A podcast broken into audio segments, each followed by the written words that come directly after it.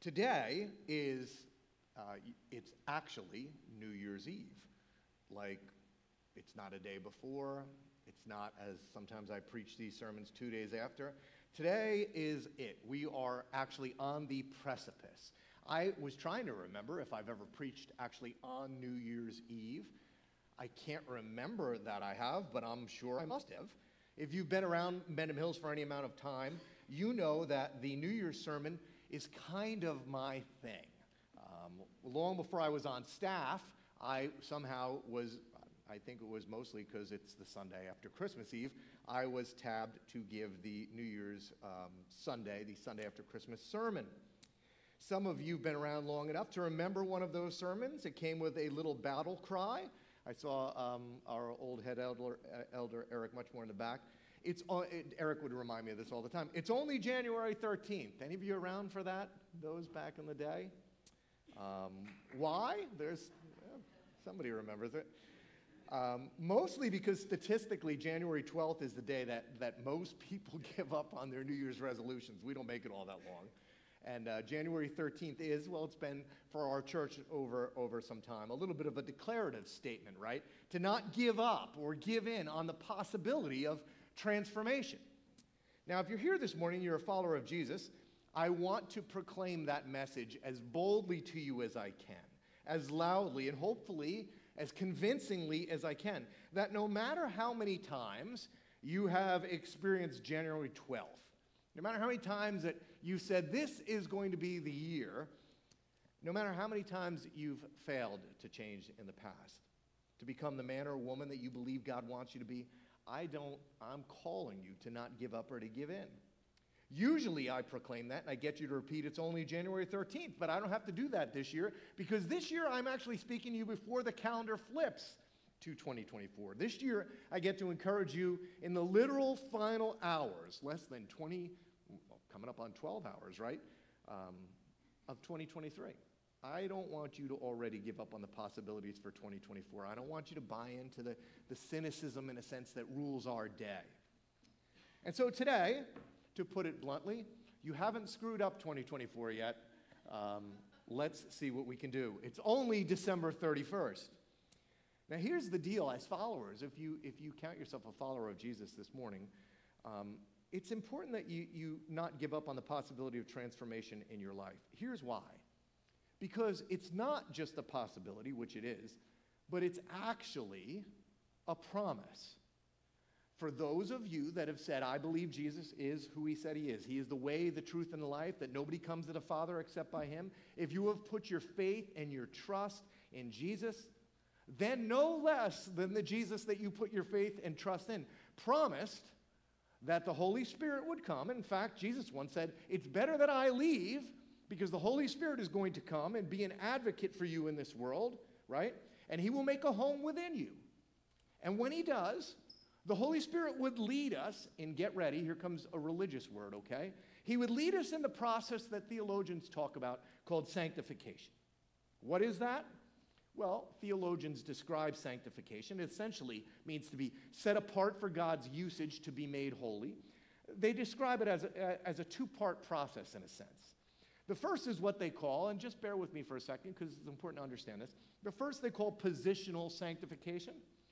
It means that at the moment you came to believe all those things about Jesus and, and you, you trusted your life to Him, kind of turned away from the past and turned towards Christ, your standing before God had nothing to do with anything that you've done, but your standing positionally before God changed.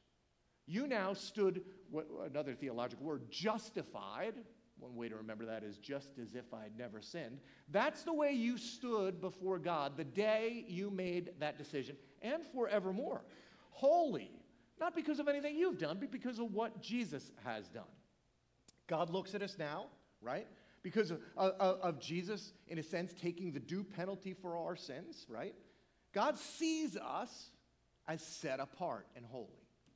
I want you to understand that God, when He looks at you, sees you as holy.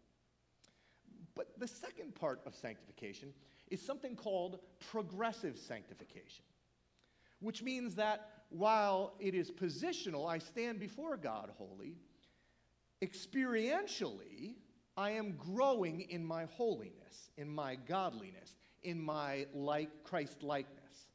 And this goes on, it should go on, it should go on until we meet Jesus again.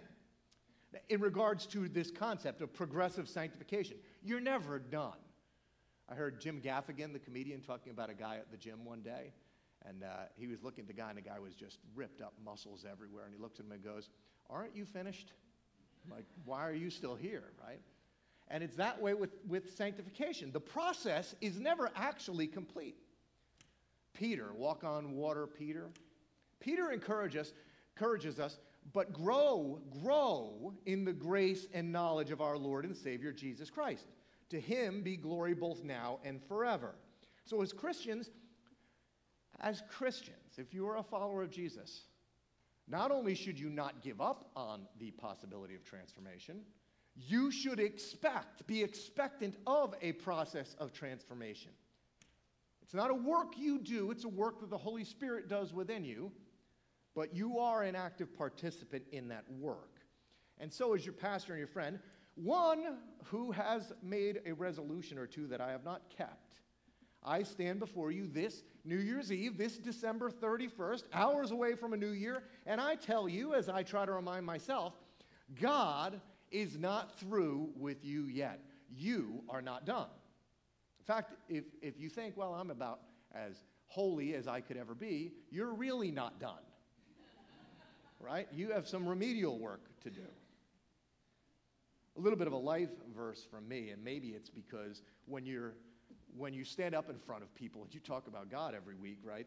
You're aware of your, you're very aware of your shortcomings. So, a little bit of, uh, of a God verse for me my whole life has been what Paul told the church in the city of Philippi. He said, I'm confident of this, that he who began a good work in you will carry it on to completion until the day of Christ Jesus. That's my great hope. I, I, want to grow in, in Christ likeness, right? And so here's my challenge for you this morning, this New Year's Eve morning. And, and I believe, right, if I am going to grow, I think that this might be the most powerful thing that I could do, and, and I think you could do in 2024, to advance the cause of, of transformation and sanctification in, in, in, your life and in mine, to, to, in a sense, make room for the Holy Spirit to do what He's going to do. This is going to seem, I don't know if you got the teaser for this, it is going to seem so incredibly simple. When I first tell you, you're probably going to go, I can't believe I woke up on New Year's Eve for this. Yet I would venture uh, to, to guess almost none of us really ever think about this. And so here's my challenge to you this New Year's Eve of 2023 it has to do with your time. As you know, we've talked about uh, in, in our Boundary series a couple months ago, one of, one of the sermons, I don't know if you were here for it, but it was a, a talk about time. The scriptures are just, I mean, replete with verse after verse. And, and honestly, most of them are warnings regarding time. Jesus' brother James said, What is your life? You are a mist that appears for a little while and then it vanishes. The psalmist declares of God that, quote, He remembered that they were but flesh, a, a passing breeze that doesn't return, and that they're like a breath, their days are like a fleeting shadow.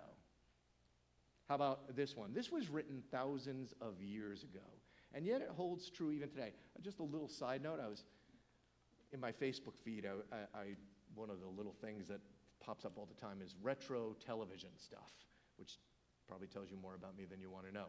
But uh, there was a picture. Anybody remember the old Mary Tyler Moore show? There's a picture in the opening uh, thing when she's walking the streets of Minneapolis and she throws her hat in the air and it kind of freezes on that moment. There's a woman in the background. It's a, it's a quote unquote old woman, and she became somewhat famous for being kind of this old woman in the background of that shot. And somebody underneath was commenting, oh, you know, here's her name and, and what happened to her in her life. And they said, it's funny that she's pictured, if she's famously known as an old woman, she's probably only in her mid 60s when this picture was taken. Somebody underneath commented, look up the average lifespan in, the, in that year, which was 68 or 73 whatever, and it was 68 years old. Which is interesting, right? It's grown a little bit, but, but here's what the psalmist declared 2,000 years ago, more than two, 3,000 years ago. Our days may come to 70 years or 80 if our strength endures, yet the best of them are but trouble and sorrow, for they quickly pass and we fly away. Which is why, in that same psalm, he encourages us teach us to number our days that we may gain a heart of wisdom. Teach us to number our days. I have read that verse a thousand times. But until I began working on this talk this week, it, the power of it had never really captured me. Until I realized that we actually do number our days fairly prevalently. For example, um, anybody know what day number this is in our year? This is what day in the year 2023? You'll, 365, right? It's 365th day this year. Tomorrow will be what day in 2024? You are numbering your days, right? Like, we all know those numbers. I even know, I've had um, three folks, a couple from our church and, and another in my personal life, pass away in the, in the last couple of weeks. I, I can number my years. I, you know, the scriptures teach, and I, you know, all you got to do is look up lifespans, and I have 70 or 80 years worth of, of days. And, and, and the question regarding my time, my, my days, my calendar, is not so much have I numbered them, but the question is, what am I doing with them? Because the scriptures indicate over and over and over again that the brevity, right, counting our days aright so that we understand the brevity of them, it, it should make us rethink, reorient what we do with them. Am I using them optimally for those of us that are following Jesus? Am I honoring God with them?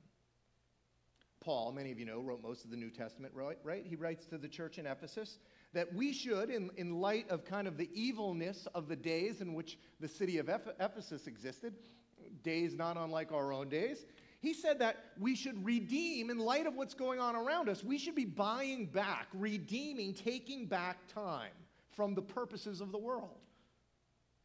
The message is quite clear. Again, if you're a follower of Jesus this morning, that Jesus' people should, should use their time differently. So let me fast forward to my overall point for today. Um, participatory part if you keep a calendar of some sort, on your phone, on your wall, on your desk, on your fridge. If you have a calendar where you put what's going on in your life down, could you raise your hand? I don't know how the rest of you live, but those of you that are raising your hands, right? Like, I live and die with my calendar. It's a little bit of, uh, of a joke with the church staff because I have two calendars, and sometimes things don't make it from one to the other. And if you ever have lunch with me and I don't show up, that's what happened it wound up on the wrong calendar, right? Now, those of you that have that calendar, if I came over to your house, if you handed me your phone right after the service, right, you came forward and I said, hey, let me look at your calendar. Would I look at your calendar and go, oh, look, see right here. It's very clear this person uses their time in a very different way than the rest of the world uses theirs. Look at it. You just see it over and over. They're doing nothing but honoring God with their time. Or, as I heard it put to me years ago in a sermon that I've never been able to shake, what would your schedule look like if God were in charge of it? If He were the one that was going, okay, give me that. I live here in Morris County, New Jersey, in the 21st century with each of you. Many of you know that, you know, I wasn't always a pastor. I used to get on the train and go into New York City. I know what your calendar's like, it's packed. Here's what I know about your time you don't have enough of it. Almost all of us are insanely busy, overscheduled, exhausted, frazzled, frenzied. Right? I, I mean, the church staff after Christmas Eve, this is what our next staff meeting will be like. For almost every one of us in the room, we have a calendar, and you know what the calendar should be telling us? It doesn't work. It's not working for us. Our schedule is killing us. And yet, if you're like me, we know it doesn't work, and you know what I'm going to do in 2023 or 2024? The exact same thing. Until I spend some time working on this week, this week, you know how many plans I had for changing my calendar next year? None. Now, I'm big on New Year's resolutions. My, my, my family, they make fun of me, but they know that. I, I don't give up on this stuff. Sometimes I, I win, sometimes I, well, not fail. I mean, you know. try again. But my son John was home this week and he said, Dad, what's the New Year's resolution for uh, 2024? And I said, Well, I said, I've been thinking about it. I said, the one word that keeps coming back to me is integrity.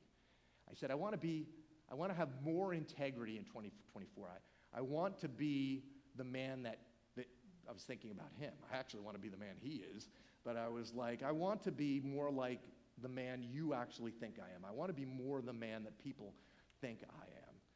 To which Joan said, Oh, dear God. But anyway, that's a second. So integrity is big for me in 2024, but you know what wasn't on my agenda? My calendar. Didn't even think about it.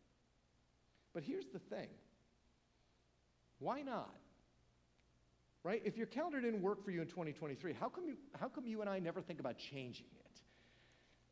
Maybe you're here this morning and you were hoping some, for some profound New Year's Eve breakthrough. Maybe you didn't see the teaser we sent out about the calendar. Um, maybe you would have stayed in bed saying, well, that's, you know, it's not an issue for me.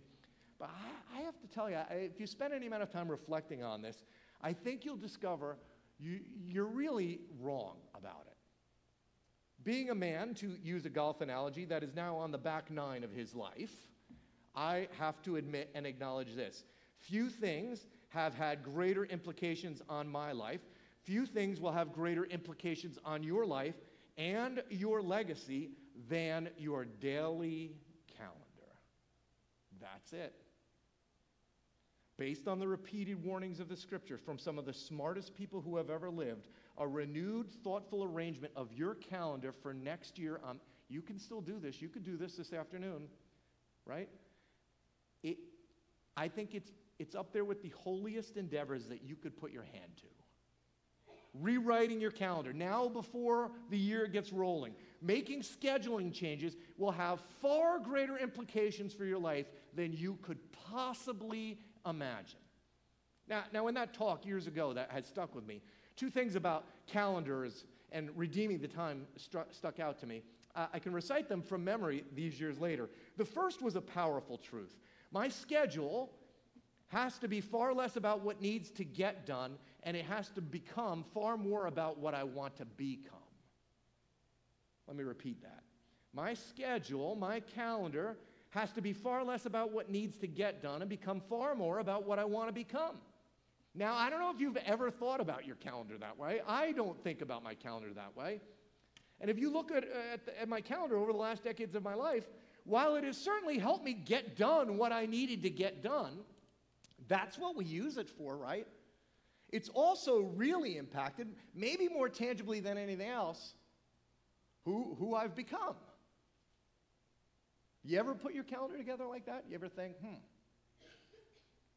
See, here's what, what we do. Uh, here's what I do, and I'm guessing it's what you do, right? This is the way I was heading into 2024. I was going to do it all again. And maybe, hopefully, it'll change a little bit with, with your encouragement and uh, the accountability of standing up here, and this lives on the internet, right? Usually, the way I would put my calendar together is to start with all the things that I've got to get done just to, to kind of get by, right? It gets filled with all the things that I'll, you know, I get in trouble if I, I don't do them. What's your calendar like? Well, you know, there's an old SpongeBob episode. What's, what's on your calendar for today? Gotta work, gotta work, gotta work, gotta work, gotta work, gotta work, gotta work. And so we have to work. And then the kids have drop offs and pickups. And then the kids have sports and coaches and tutoring. And then we have all the obligations that we've taken on or that we can't get out of. And so the vast majority of our calendar is filled with things that the reason we even keep a calendar is if we didn't do them, we'd get, we'd get fired. Or we'd lose the job, or the position, or some face maybe. People might notice. That's why, for example, you never seem to have to calendar your shower or brushing your teeth, right? Of course I'm going to brush my teeth. Why? Well, I don't want to stink, right? This is what we do with our calendars.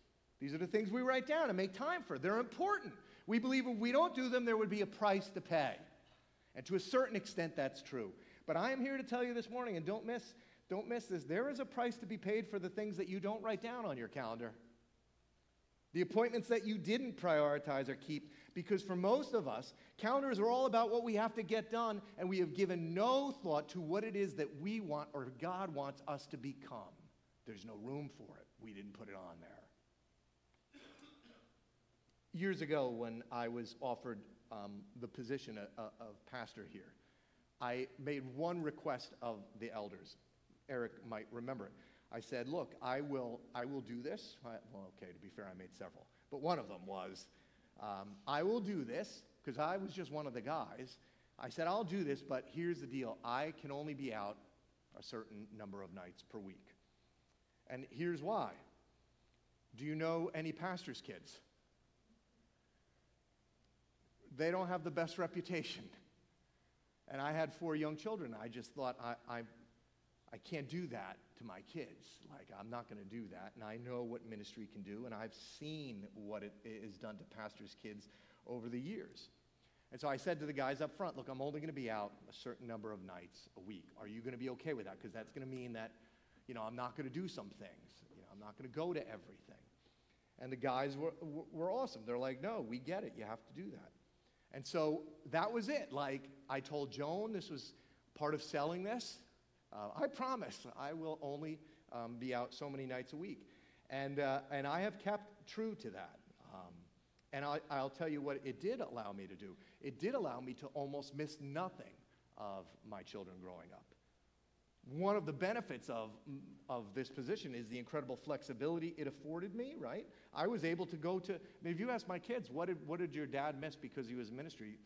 I think they would look at you and go, I don't think my dad missed anything unless it happened on Sunday morning. Now, I know everyone can't do that. But the question is if, if I were to ask your kids, would they say, oh, he hasn't missed anything? But, but what would, maybe they'd say, he's missed just about everything. Now, you know what would control that? Your calendar. That's it. You could write it in, in pen. Your calendar. Years ago, I was counseling a family that was struggling, and, and it was a husband and wife, and their marriage was really, really bumping along. And, and both of them um, acknowledged that their calendars were a disaster. They both had very high powered jobs, and, uh, and things were not going right. And they both, they both acknowledged it. And so uh, I was talking to one of them, and uh, they said, uh, they said, yeah, our calendars, we just can't spend the time together. The kids are suffering for it. I said, okay, well, um, are why don't you pencil in? You're going to be home so many nights. You know, you're only going to take so many trips. Well, I can't do that. And I said, Well, you, you could do it. Well, I can't do it. And I said, What would happen if you did it? I couldn't, couldn't keep my job. I'd have to get a different job. I said, Well, what's the most important thing to you? Let's start with that. What's the most important thing? And uh, they said, Well, it's my family. I said, Okay, so then clearly you probably do need to take a different job. I can't do that. And I literally challenged the person. I said, So you're telling me that your family's coming apart because of your job, but you, and you're telling me your family's the most important thing to you, but you won't, you won't change your job. I won't do it. They're divorced. If you're a mom or dad, raise your hand. Kids any age, raise your hand. Your calendar is going to show you, forget what it shows anybody else, but take out your calendar. It will show you what kind of mom and dad you are becoming. You can see it for yourself. You don't need the pastor to lay it out for you. And, here's what I would tell you your 2024 calendar, yet as a mother or father, is not yet written. Who you will become, the, what kind of parent do you want to be? You want to be an average parent? I just want to be an average parent. Hoping, you know, just hoping to keep the kids, you know, off the pipe. I don't know. What happens when I go rogue.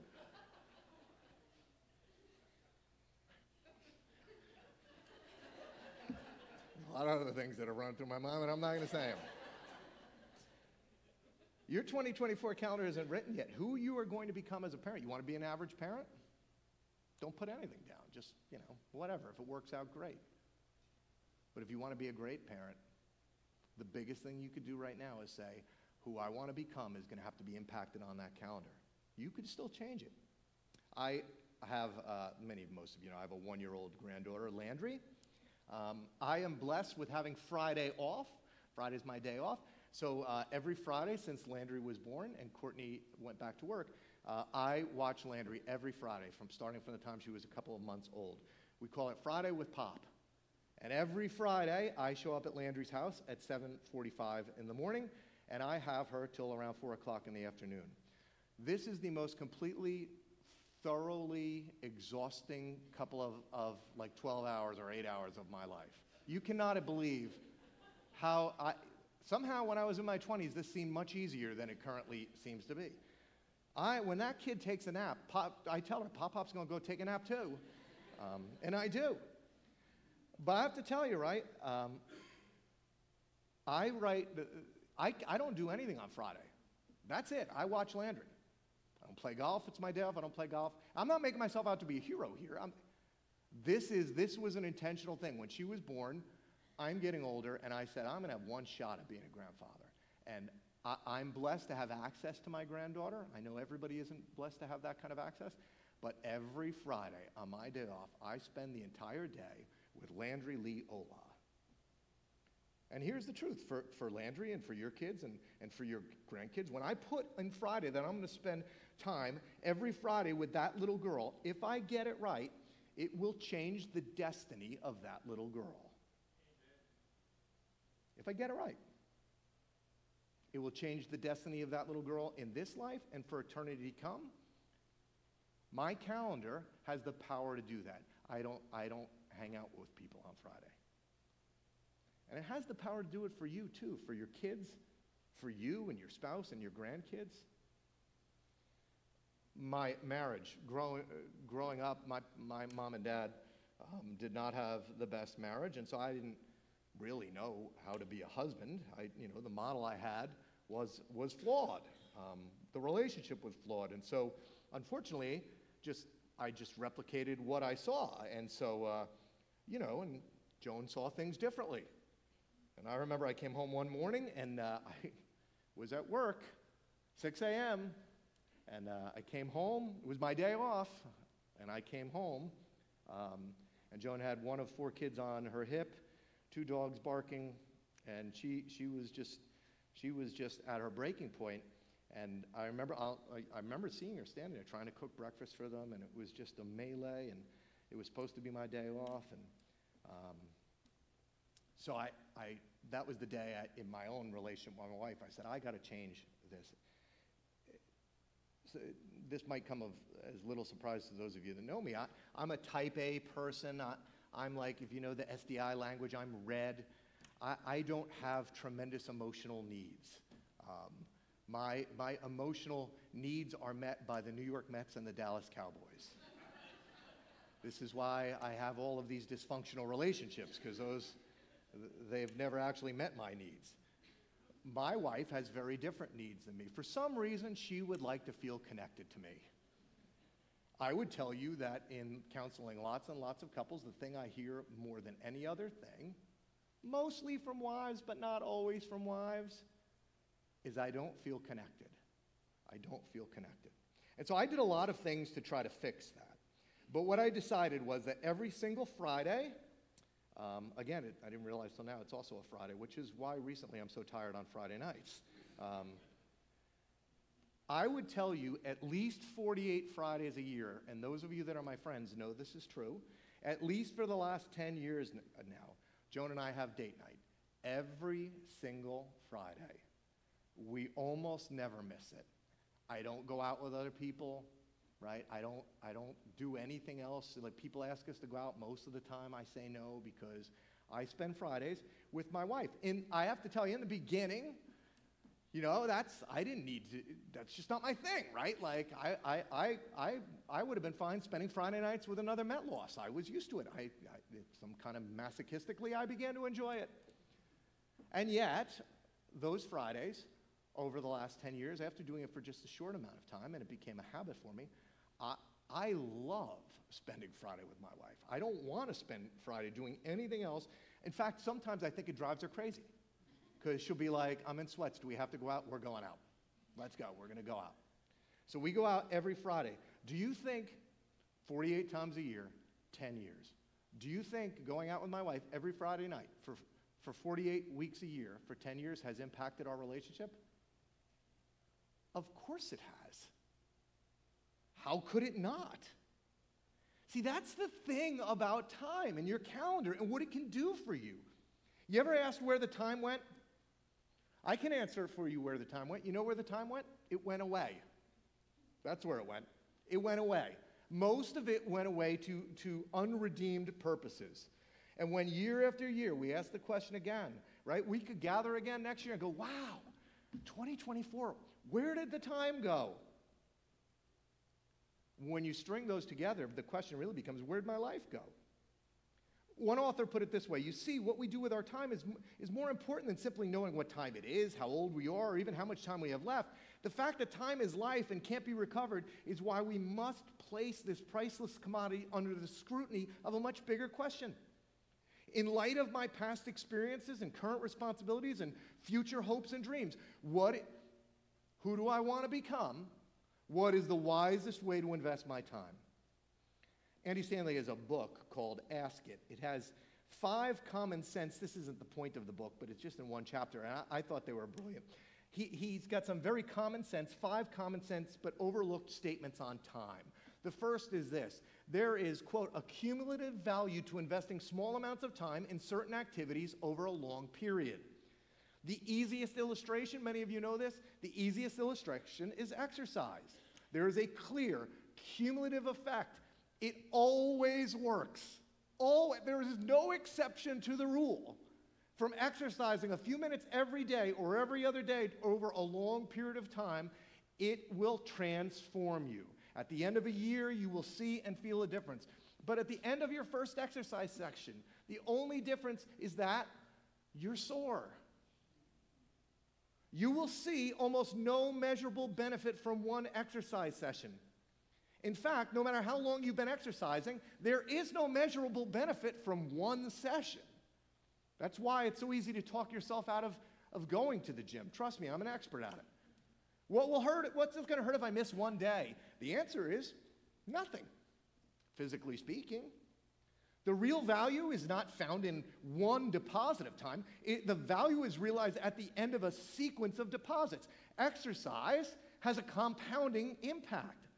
The consistent incremental investment of time makes a difference. And, and what's true in the realm of physical fitness is true in so many other areas. Nevertheless, it has implications for just about every facet of our lives, especially those, those areas that deal with relationships. This is what Joan and I have experienced in our marriage. This is what I'm, I, I hope when people ask me, like, you know, how'd you, how'd, you, how'd you parent your kids? This is what I hope has impacted my children, and, and hopefully it'll impact my granddaughter. Second thought. The first is, right, there's a cumulative value to investing small amounts of time over a long period. Second thought, there are rarely immediate, immediate consequences for neglecting single installments of time in any area. Again, right, you see with, with your physical health, you neglect your health for a day and, and there's no big consequence. Neglect it for a week, you don't have any negative effects. In fact, after a week of fast food, double desserts, no exercise, a few too many beers, and several late nights out on the town, you may wonder why you didn't adapt this lifestyle to begin with. Right? But if you were to evaluate the effects of that over months and years, right? If you just evaluated it over a week, you would draw a bad conclusion. But if you evaluate over months and years, you'll see that, that your life became a mess. You choose to sleep in on Sunday mornings, nothing changes. Skip work one Friday, you'll probably have the same job on Monday. Pick up a newspaper instead of your Bible one morning. Life goes on. It's deceiving but true. You rarely see immediate consequences for neglecting a single installment in time uh, in any arena of your life. But if, if neglect becomes the pattern, which it so often does, you will eventually bump up against the third principle. The third principle is this neglect has a cumulative effect. You can neglect your health for a week, maybe a month, there's no consequences. Strap that on for 10, 12 years, and the damage is irreversible. Not because of a single night out, not because you had a Big Mac, the effect is cumulative. Neglect has a cumulative effect physically, relationally, spiritually, professionally, financially, emotionally. Fourth, there is no cumulative value to the urgent things we allow to interfere with the important things. Do you know how easy it is, especially in this job, for the tyranny of the urgent to take over, especially in my per- personal life? People want to get married, people, you know, people, people die, there are weddings, there are funerals. There's always some reason I can't go to the gym. This week it was because my son John was home and I get to spend so little time with him, really. So why, you know, I could pick the gym up next week. But here's the thing that, that uh, about, about these, these urgent things we allow to inter- interfere with the important things. If you stack up all of the stuff you did instead of exercising, say, and you added up their value at the end of the year, do you know what their value at the end of the year of all those urgent things that you allow to take over? You know what their, their value is? Nothing. Random pursuits that interrupt important routines don't add up to anything other than a lot of wasted time. They never, they never cu- accumulate value. What's the cumulative value of, of all the things a college freshman does instead of studying? Zero. What's the cumulative value of all the things a father does instead of having dinner with his family? Zero. What's the cumulative value of all the things that have interfered with your devotional time over, over your life? Zero. What random urgent activities constantly interfere with strategic deposits of time? It's like throwing away the most precious thing you've been given. It's worse than wasting time. We waste our lives. This principle explains why we don't have more to show for our time. It gets gobbled up with random, unquantifiable activities that rob us of what's most important. When you add up all the what I dids instead ofs, they equal zero. This is why your calendar is so important. And lastly, he actually dedicates a whole, a whole chapter to this. In the critical areas of life, you cannot make up for lost time. If you're a student, you can pull an all nighter. If you're going on vacation, your kids keep making you take potty stops, right? You can go a little faster. But you can't cram for a better relationship with your kids. You can't. Or your spouse. Speeding doesn't make up for lost time with God. The important areas, this is, but this is why the calendar is so important. The important areas of your life, they require small deposits all along the way. And when you miss those opportunities, they are not coming back. Take it from me, my children are all gone. The answer to all of these things, literally, is your calendar. Redeem the time. Ask the question in 2024 what do I want to become? What do I, as a, as a spouse, as a, as a husband, as a follower of Jesus, and use your calendar to become it?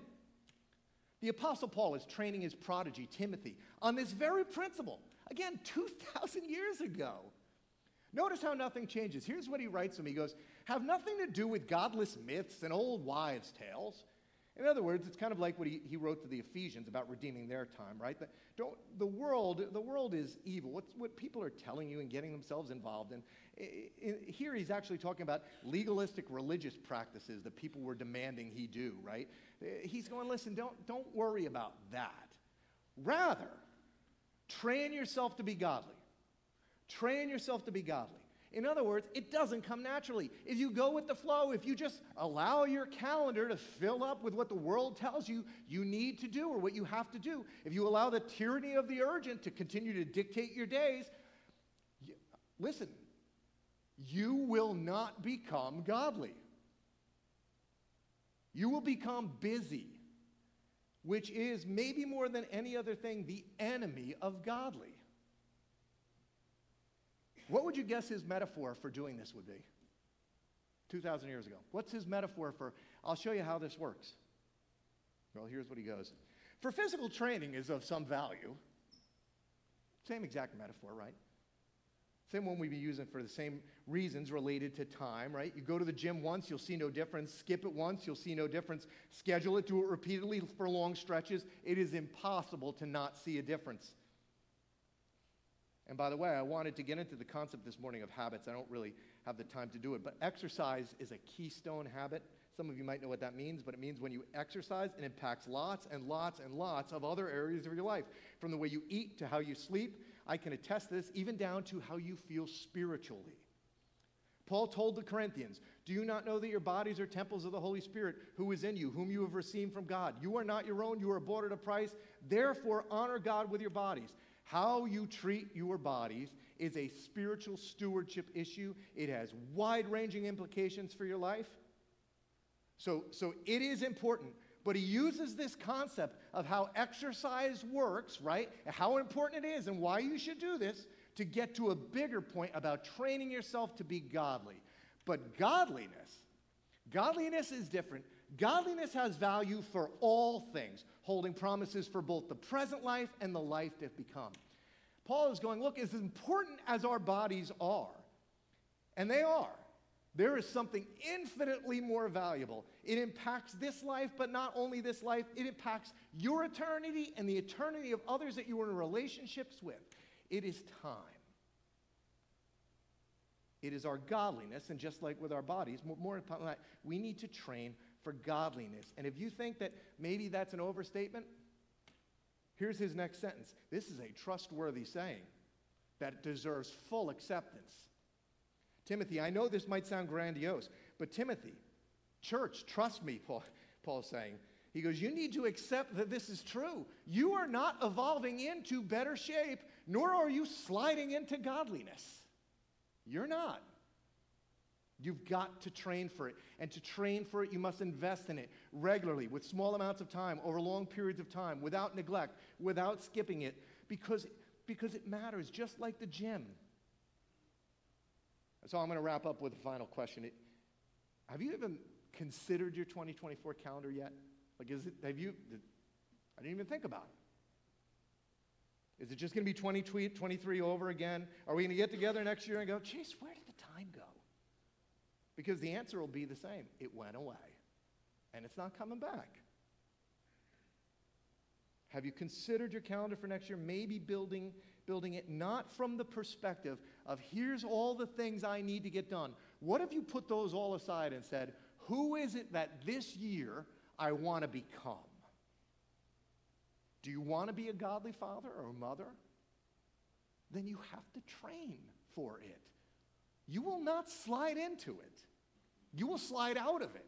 Set out the dates and, and the times, the non negotiables, put it in pen. It's, look, it's not too late. My kids are all grown. My son Caleb, the other day, on his own, has his own house.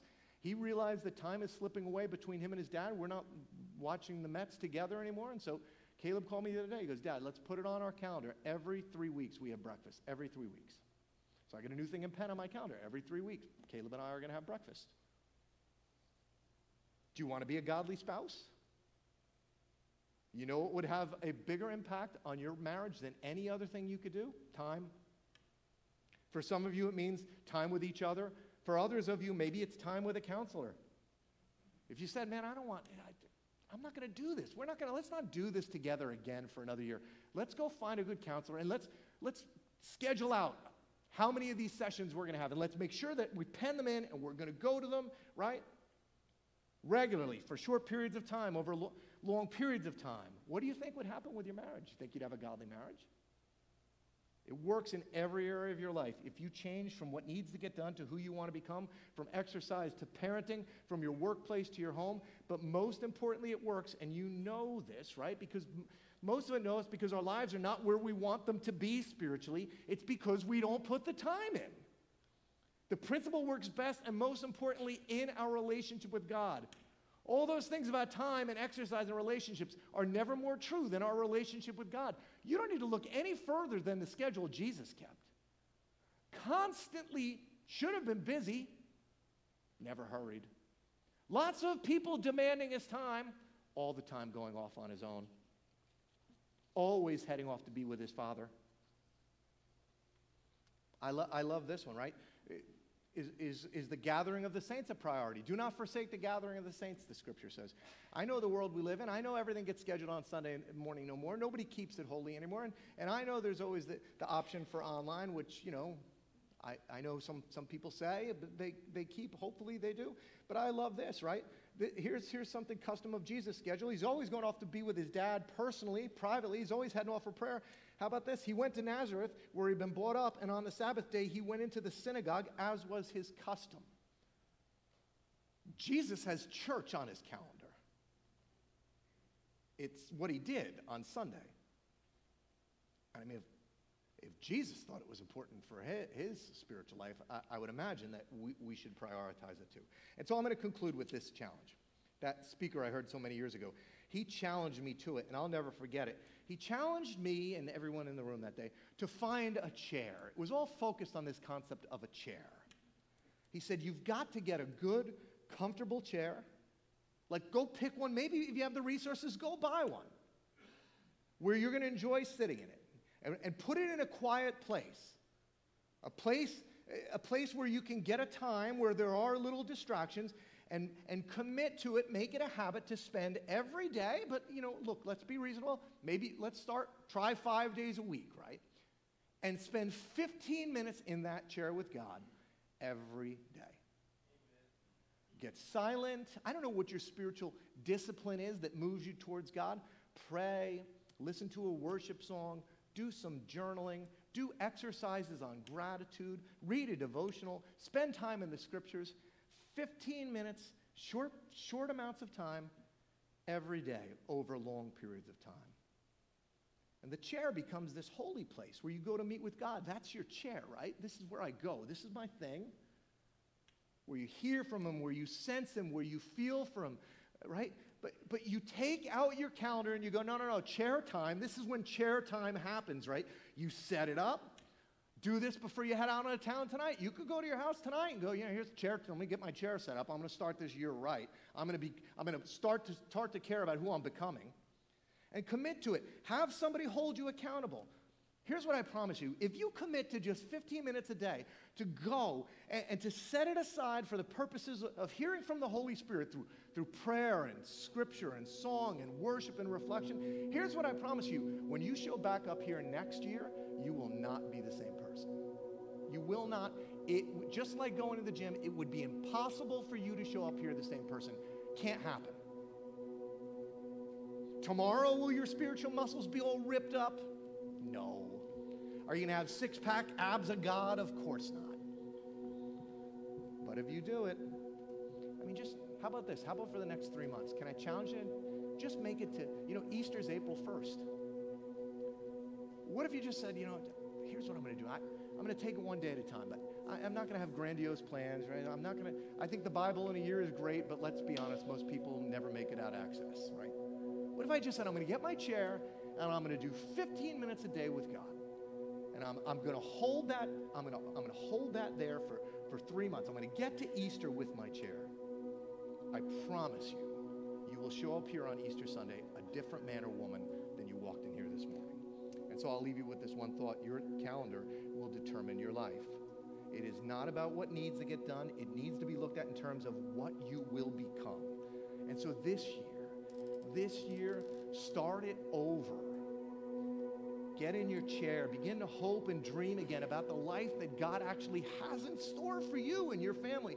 Redeem your time and let it begin with your calendar. Let's close in song.